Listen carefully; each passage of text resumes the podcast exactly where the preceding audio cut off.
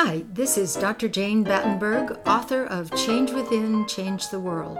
In this weekly podcast, I interview changemakers who are at the cutting edge of new thought and consciousness awareness. Join me as we change within and change the world together. Our guest for today is Lenita Newberg, a psychoanalyst on the topic of mention to manage emotions. Lenita, welcome to the show. Thank you. You're a psychoanalyst. What is the difference between a psychoanalyst and a psychiatrist, say?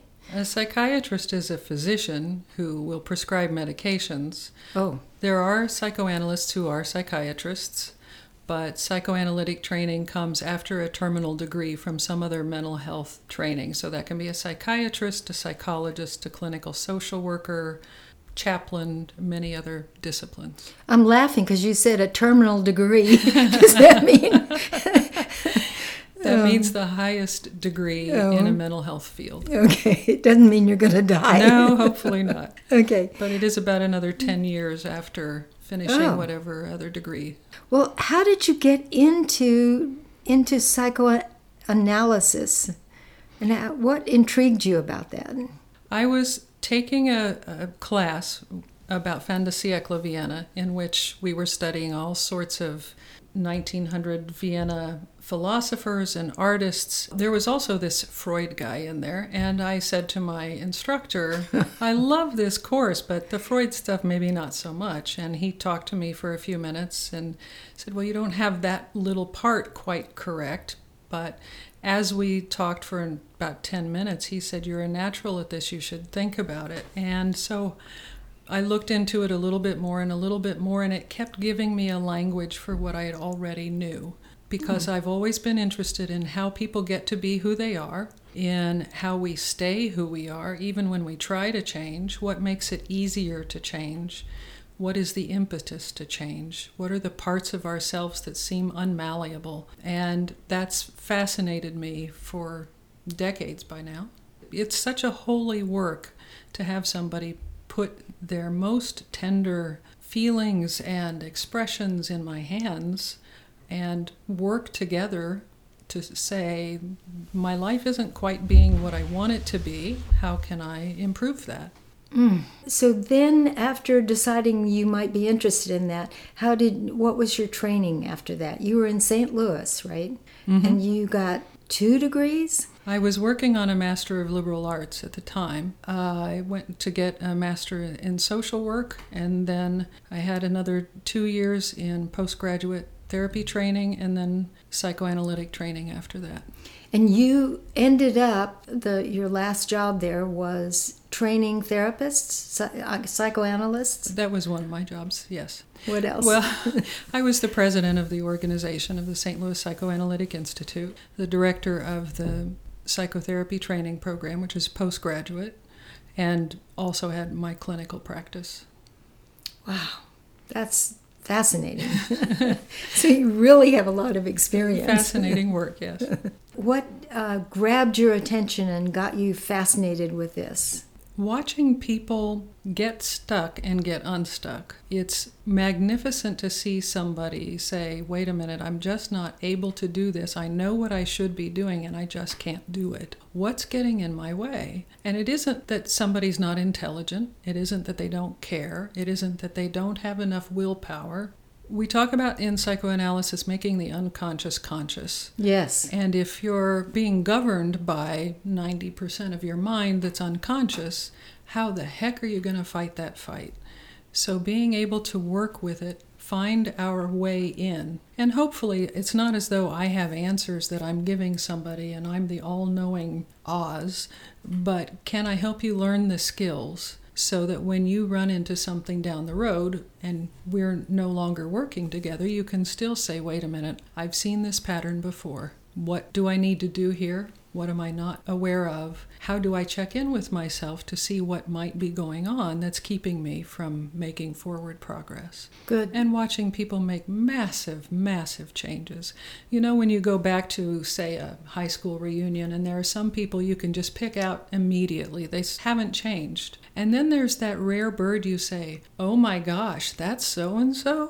They've changed so much. How on earth did they make those kinds of changes? And we don't always want to change absolutely everything about ourselves, but sometimes we say, wow, if I could tweak this, if I could alter that, how might my life be markedly different? And watching that, being witness to it and participating in it is a thrill. Well, in my book, Change Within, Change the World, I talk about getting the unconscious mind to talk to the conscious mind so that you can help it make a different point of view. That the unconscious mind sets patterns and follows those patterns all the time. All the time. Yeah.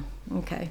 It's exactly the same thing. So, not everybody needs to be in analysis. And even if you need analysis at one point in your life, it doesn't mean that you need it in perpetuity. But where are those places where we simply cannot do it ourselves? Or we could do it so much faster if Right. we have somebody helping us learn. I like that. When we were talking before the show, you were talking about a couple of movies that had points that you thought were relevant to to people. The title that you we've chosen is Mention and Manage Emotions. How do those these two movies relate to the title? One thing is, I look at trends. You can imagine psychoanalysts look at movies so frequently to see what's going on and, mm. and to look at character study. But it's been fascinating to me lately to see how many times there have been messages coming out of even Hollywood about how important it is that we know how to manage our own emotional lives. The rate of change in our world is incredible. It's huge. Just the, the amount of information, never mind the assault that is on our Psyche. on our on our psyche, on our ability to try to manage the world. What do I do with all this information, and how do I respond to it emotionally? So these there are what in the last year two movies about Fred Rogers, and he made this point in Congress when he was trying to get funding for Mr. Rogers' Neighborhood. And then it comes up again in the more recent movie, um, Won't You Be My Neighbor? It's can you mention and manage emotions? He says if it's human, it can be mentioned. If it can be mentioned, it can be managed. And the neuroscience is proving hmm. this time and again. Dan Siegel, who is a big interpreter of the neuroscience, will say if you name it, you can tame it, it- to Oh. put it in slightly different language. And in psychoanalytic world, we would call that the observing ego. In Buddhism, you would call it the observer. When we can take a step back and look at ourselves, that does something neurologically different, and it is emotionally far more mature to be able to step back, look at what's going on within ourselves, so then we can make much more of a conscious choice about how we respond to it instead of simply having a knee jerk reaction, which comes from we don't know where. And we can say, well, that's just part of ourselves. This is part of who I am. Hmm. But it doesn't feel very much in control. And it isn't. When we can say, oh, I'm feeling that pang in my gut that says, I just feel like I got kicked in the gut. Think of how physiologically these emotions are registered as bodily sensations. And when we can become aware of those kinds of things and then say, I've had this feeling before, and I know how I typically react when I feel like I've been kicked in the gut. Let me stop and think about this. Is this that kind of situation? Or is this something entirely different? Do I need to slow down and remember this is not my dad or whatever the situation? You know, this it often taps into something that's extremely old. And can we in fact say, no, this is a friend who genuinely cares about me and she's giving me some feedback and I need not to run off with it and make it mean a bunch of things that it simply doesn't mean. So when I asked you, do you have like a book or a body of work or a set of principles that you go by? And you said no. And I thought, wow, you mean you just respond to the person in the mm-hmm. moment? That's so freeing. It's liberating and it's also it's such a, a magnificently huge canvas.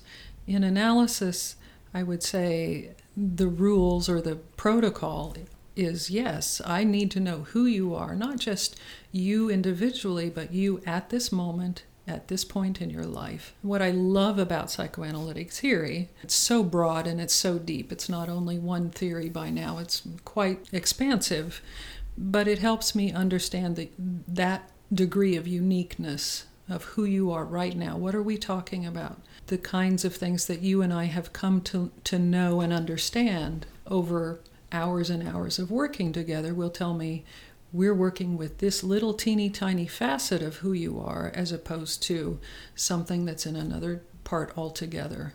So you actually see each person as unique. Absolutely. and having their own unique skills to contribute to the world. And there are patterns. There are things I can say, well, if in this constellation of symptoms, for example, this is what's typical, but then we have to ferret out okay, I need to look in this category, but it doesn't mean that it exhibits itself in the same way for each person. So, how is it for you? And when is it that you choose this particular expression or feeling or experience as opposed to another? And what would help facilitate that moving in another direction? So, so you see each person having different personas at different times. Is that what I'm hearing, or? Well, we all have different. We know that, for example, I can be in a situation where I might feel assaulted one day, mm. and another day, if I'm already feeling a bit stronger, or there are some kinds of different situations, my response is going to be entirely different. Why? I'm still the same person, but is it tapping into a different part of myself? And what makes it easier one day to feel stronger and another day to just feel somehow beaten down? I'm the same person, and yet there's some other element that is there, not there, tweaked in a different way. And the more I understand myself, again, the more conscious that gets to be a choice. Hmm. So, what else do you recommend if people want to get to that deeper place? What what other things do you recommend they do? Analysis. Well, analysis help. can help enormously. Yeah. This is one of my one of my desires. I don't know what my next big project is going to be, but I think it's going to have something to do with trying to take psychoanalytic principles and what we know about being able to manage all this and do this self reflection on our own and take it into uh, broader broader groups. So the old thing about simply listening to your body, Freud actually started with let me know your thoughts, your feelings, and your sensations. That's not new but it is something that we have learned to override. How many times have we thought, I just have to buck up and work hard and work through this? But if we try to override it, we're losing some massive information. Now, we may need to wait a little bit until we figure out what to do with that. If I'm in a difficult situation and I feel overwhelmed, sometimes I do have to just get through it. Can I then later stop and say, wait a minute, where did that register in my body? How did it register in my body? Because our emotions are physiological. So if I know that, okay, I felt that tension in my neck, and I get accustomed to when I feel that tension in my neck, I'm often associating it with that time that so and so was really angry at me. Or we start learning our associations, and it comes more quickly and more quickly and more quickly. Just being able to manage that. And again, take that step back. Use whatever metaphor is going to work for you. Sometimes I say get up on a balcony, take a step back, whatever. And it's amazing to me how many times people will see a literal balcony, a specific one. I know several people who see a particular hall in town, you know, say a theater, and I see myself on top of the X theater up in the balcony looking down at myself on the stage. So when you build that as a practice, it starts coming more and more quickly, very quickly. So, so you anchor that and then you can go to it more easily. Mm-hmm. Okay. And over time, it's amazing how quickly you can start getting there to say, what's going on with me? How am I feeling? What are the assumptions I'm making about this? And then tap into, is that really going on now? Or am I borrowing that anxiety from 40 years ago and it doesn't belong to right now? Is there a real danger? So that you, you get accustomed to being able to think through the process. Is this current or is it not? Hmm, that's good. So, what else do you recommend people do?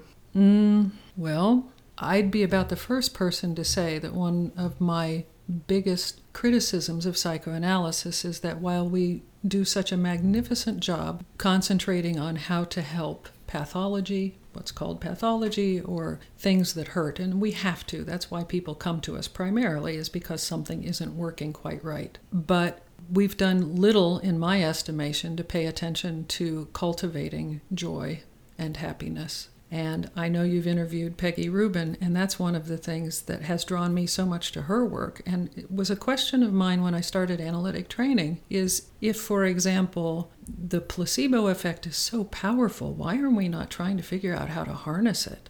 And one thing that I would like to concentrate on, I don't know quite where to go with this and how to do it yet, is how to incorporate more of that into my clinical practice and how to help people in the general population, even if you're not in analysis, how do you work with this? Because the placebo effect is, I mean, you can take a placebo and 40% of the time it'll work. Right. Which is actually more powerful than some of the drugs we have. Than many of the drugs. And if you take even many of those people taking the placebo will say, I know it's a placebo and it still works, so please keep giving it to me. That's pretty darn powerful. Wow.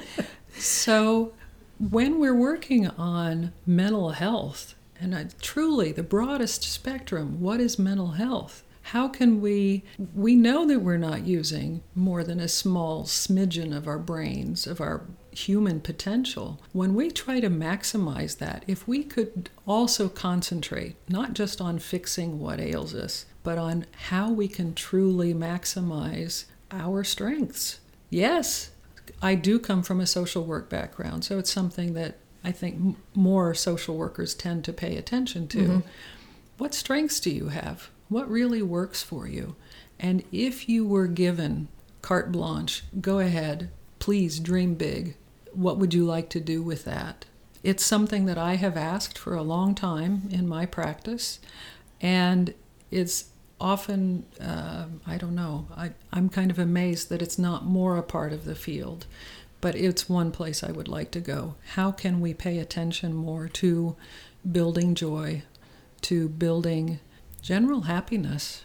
That's a big, big, tall order. it is a tall order, and it's one of you know some of the studies with the unconscious, for example. You can show people who've been through some some significant early life trauma you can show them the millisecond picture of what would be a happy picture so that they, it doesn't register for them consciously and they will have a frown effect in their muscles around their, their mouths so that their unconscious is being triggered with this should be a happy scene but say maybe my mother died when i was 10 years old and it triggers that loss so when the unconscious is that powerful, we do want to pay attention to it.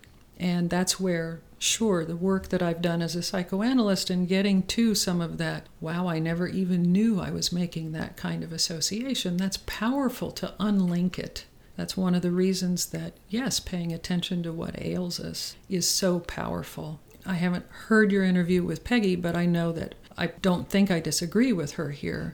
that it's not as though we can ignore the pain and what hurts. Right. But very often we don't even know it. We don't know the links that we're making. So that's going back to your title, mention and manage. If we don't know it, but then we then mention we it, it, we name it. Then you can tame it. Then you can notice it. How easy is it to find something that you're not looking for? not very easy, right? It takes a real genius to find what you're not looking for. And I think of this somewhat like going to a brand new place. Maybe you're on vacation, maybe you just moved to some place and you try to find the grocery store. Well, the first couple of times, now do I turn right? Do I turn left? Is it a mile down this road? Whatever, it's a little more complicated. By the fifth time, you don't even think about it. So finding it initially is not always easy. Once you have found it, and it becomes second nature enough. You don't even have to think about it. We get on autopilot all the time when we get in the car. We know where we're going. Now, I just moved, so I'm going through this about every day. you know, does it take me 20 minutes to get there? Does it take me five minutes to get there? And I'm in a new car, and my phone works differently, et cetera, et cetera. So every little facet of it is brand new. It slows me down, it takes more effort. And the, at the beginning stages, finding it does require much more efforting. And then once I start getting it, it's like, okay, it goes, it goes, it goes very, very quickly. So this sounds like a very long process. And of course, psychoanalysis is sort of famous for taking years and years. But we are trying to find things that are absolutely, literally unconscious. So getting there is not so easy. It's not arduous, but it takes time. And then once we have found it, it just can be amazing at how quickly it can change. So I'm going back to It's a Beautiful Day in the Neighborhood mm-hmm. or what Mr. Rogers. Can you talk about that simple movie related to what your point you just made? I would not even call them simple movies. I I could see some of these movies several times over because they have just little nuggets every couple of seconds in some cases. I think that the interest in Fred Rogers has come around culturally right now because of how much we're overloaded. And if people think of how many times, if you just get a little snippet of news, how many times a day, and we get angry, we get scared, we get angry, we get scared. When we get angry and we get scared, we're not thinking well. We literally get into a fear part of our brains, which is the fight and flight and fear and freeze and faint response. And when we do that, we're not thinking at our best. So I think that some of the need for two Fred Rogers movies in the last two years. Some of the comments in Frozen 2. Um, there's a little one that I just love, especially for little kids. You think of how many times kids watch Disney movies. You can watch the same one twice in a day, and they'll watch it for three years. Yes. So how many times are they going and they know it? it by heart. and they and yay! And Disney knows this. Of course, they know it by now. So when the snowman says, control what you can when you when you feel out of control. So when you can control what you can by playing a little game and we can feel a little bit more in control, that changes how we feel in our bodies. So control what you can when you feel, feel out, out, of control. control. like that. Yay. And how many times do little kids feel out of control? They often don't have control over much of anything at all. So I, am just reminded of the Mr. Rogers movie when he was trying to put the tent up, right. and he spent 10 minutes trying to put this tent up, and he couldn't do it. And then they said, cut, and he mm. went and looked at it, and he says, yep, that's good. Perfect. It shows kids. That, that adults don't get everything right, and they can't, they're not all powerful. And yes, sometimes we get frustrated, and it doesn't work perfectly for us either. I like that. Yes, true. And that's sometimes scary for little kids that the adults don't know how to do everything. Oh. But it's also comforting. It isn't just because I'm a little kid, it isn't just because I'm small and powerless. It's life, it's how it works. Even the people I admire and I respect and I count on sometimes are imperfect. They can't do everything. And I need to know that too. I don't need to grow up with some idea that being an adult, what I'm trying to get to, means that I'm going to do everything perfectly because that's impossible. Was, reminds me, I was giving a workshop on um, increasing your brain power, and there was a man. I was he was supposed to jump on the trampoline and move his arms in different directions depending on, and he he says I can't do that, mm-hmm. and I mm-hmm. said why? And he said, Because I don't do anything that I can't do perfectly. I said, Oh, brother. Oh okay, so you can't make new pathways in your brain unless you are doing things that you can't do perfectly. And I and can't was... tell you how many times the adults in my office have said something essentially like that. Mm. And they can be perfectly intelligent, competent people, so terrified to do something imperfectly that they can't try anything new. Mm. And that's frightening for our world. Yeah. For each individual. I mean, if I take just the title of your book, Change Within, change the world.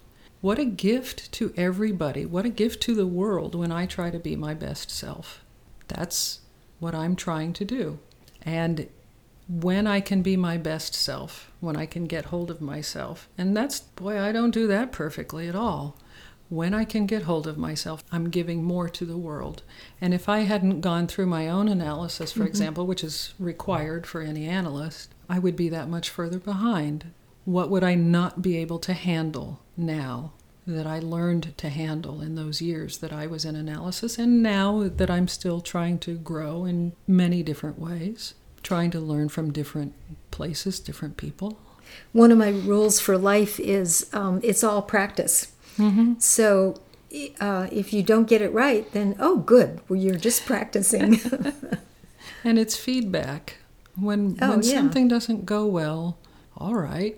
First thing I want to do is good on you for trying. Good on you for making a, a big effort in a new place that you haven't tried before. That's already a success. That's already great.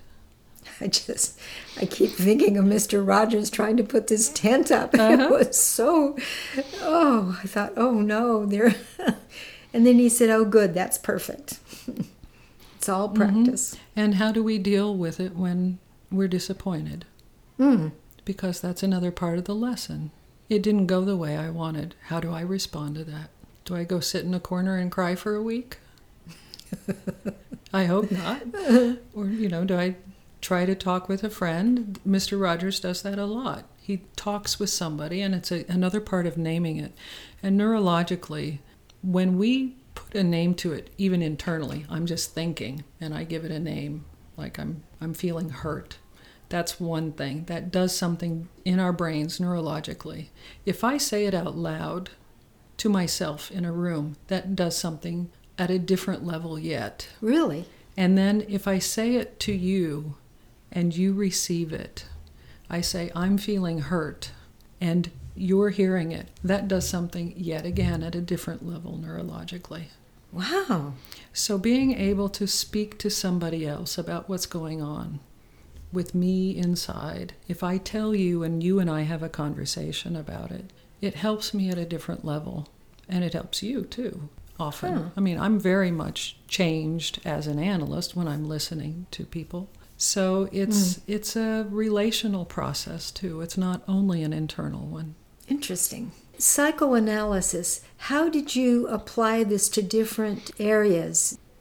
Well, one of my intentions has been to try to take this massive fund of knowledge that we have about psychoanalysis and how people are, work and how we're put together and bring it to the community.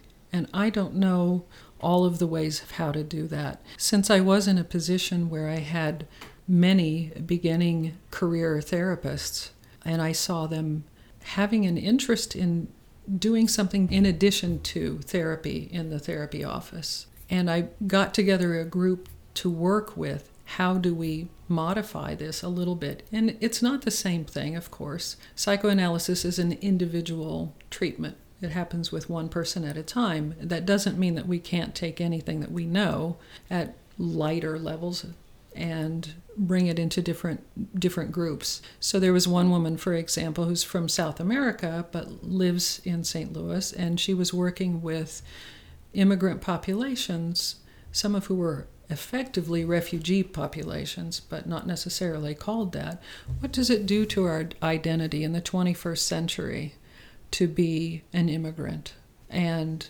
try to deal with who am I, especially if I left rather against my will and I'm not liked where I am? Mm. N- another young man who grew up with congenital heart defects went to camps in the summer for kids with congenital heart defects, but they paid attention quite a lot to the medical side, but not to the emotional side of what it means to have an impairment that cannot be seen, for one thing. And so he's working with young kids and the the people at the camp to say, what is it like to emotionally have to deal with this when you're maturing and growing up and wondering about the limitations in your life? So, for these people to figure out how to work with, again, mentioning and managing emotions, within these different groups, these these different parts of the community where people are not necessarily coming for therapy. They're coming for different reasons, but they can still get this and they tend to eat it up. It's very welcome information. I th- see so many people looking to say, We know so much here. How can we help disseminate this and grow it and make it a practice? Applied to different uh, fields or different well, wherever people are receptive. I mean, often what brings you to one place, you're going to say, I have trouble with. One woman herself lives with chronic disease, and she'd started a blog for people who live with chronic disease and the mm. emotional elements of dealing with chronic disease. We are a body mind, it's not a body mind connection, it's a body mind.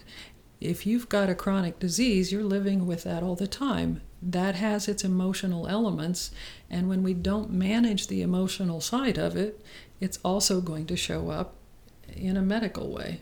So mention it and manage it. Mention again. and manage it again. we each have our own patterns, and and you're saying part of the self reflection gives us more options. Is that what I'm hearing you say, or? Mm-hmm. It gives us more options and it gives us more choice, more conscious choice. When I see that my typical pattern is I feel this kick in my gut, what do I, you know, my typical pattern is to shut down. Mm-hmm. If I can catch myself a lot faster, I catch myself faster and faster. I can do something different with it. I often talk to people about Yahoo. Do you know Yahoo. the search engine Yahoo? yes. You remember that? Do you know what that stands for? You always have other options, which I love. And when we get into these places where we're kidnapped by our feelings and our, by yes. our old patterns, we think there's no other option. We say, well, what else can I do? It's like watching one of those old thrillers where we feel there's only one place this can possibly go, or it must mean this. And then with some good writing, and we see, ah, wait a minute, I made all these assumptions, but it doesn't have to be that. What else can it be? I have other options, even if I'm not immediately aware of them. What other options might there be? And even if I just stop myself to say, wait a minute, what kinds of options might there be? I've already created a space for it. I love it. Yay. and it may not be, I may not come up with a, an option that I like right away. But just keep practicing and get more options. And yeah, I often think I mean, I stretch my hands out as wide as I can often to say to somebody in my office, for example, when I first met you, your response was over here. And if you get it down so that it's 90% lower, then wow, that's progress. That's massive progress. And if you keep cutting that in half and cutting that in half and cutting that in half, think of the options that it opens up. It's massive. It's huge. It's massive. There's a story in my book about a man, he was up against a lamppost and he was struggling and struggling. Somebody went by and said, What are you doing? And he says, I'm trying to get home, but this darn lamppost is in my way. and if he could just step back and go around the lamppost, he'd have more options. He One little home. pivot step. One little step, and, the, and, your, and your trajectory can change. That's great. Mm-hmm. So, in the last few minutes we have, what other recommendations would you give to people to manage, to mention and manage, or manage their emotions in a way that gives them more options? Um, I suppose I can't be a psychoanalyst without saying if there are places where you feel you just keep tripping over your own feet. Yes. Don't hesitate to work with somebody on that. I think cleaning up our own stuff often does require being able to put ourselves in somebody else's hands. And that doesn't have to be interminable, but when we can trust someone else and put ourselves into that situation, it can have fantastic consequences. So rather than talk to my husband or my girlfriends who are going to have a, a, habitual response, uh, you're saying get a an independent observer that doesn't have a vested interest. well, your husband probably ought to be loving and supportive. Yes, sweetheart. I absolutely agree with you. and that's part of his job. Yes. And he does it well. And good, good. Then you're really lucky. And sometimes the job of a therapist is to say, and I wonder if you have considered. Mm. Or I wonder if we can sit back and be curious about your part in this. That would be uncomfortable sometimes, right? You bet. You bet.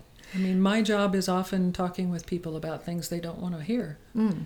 And that's not always easy. And it requires a different kind of relationship. And you don't necessarily want to have to go to bed with that in an hour. So,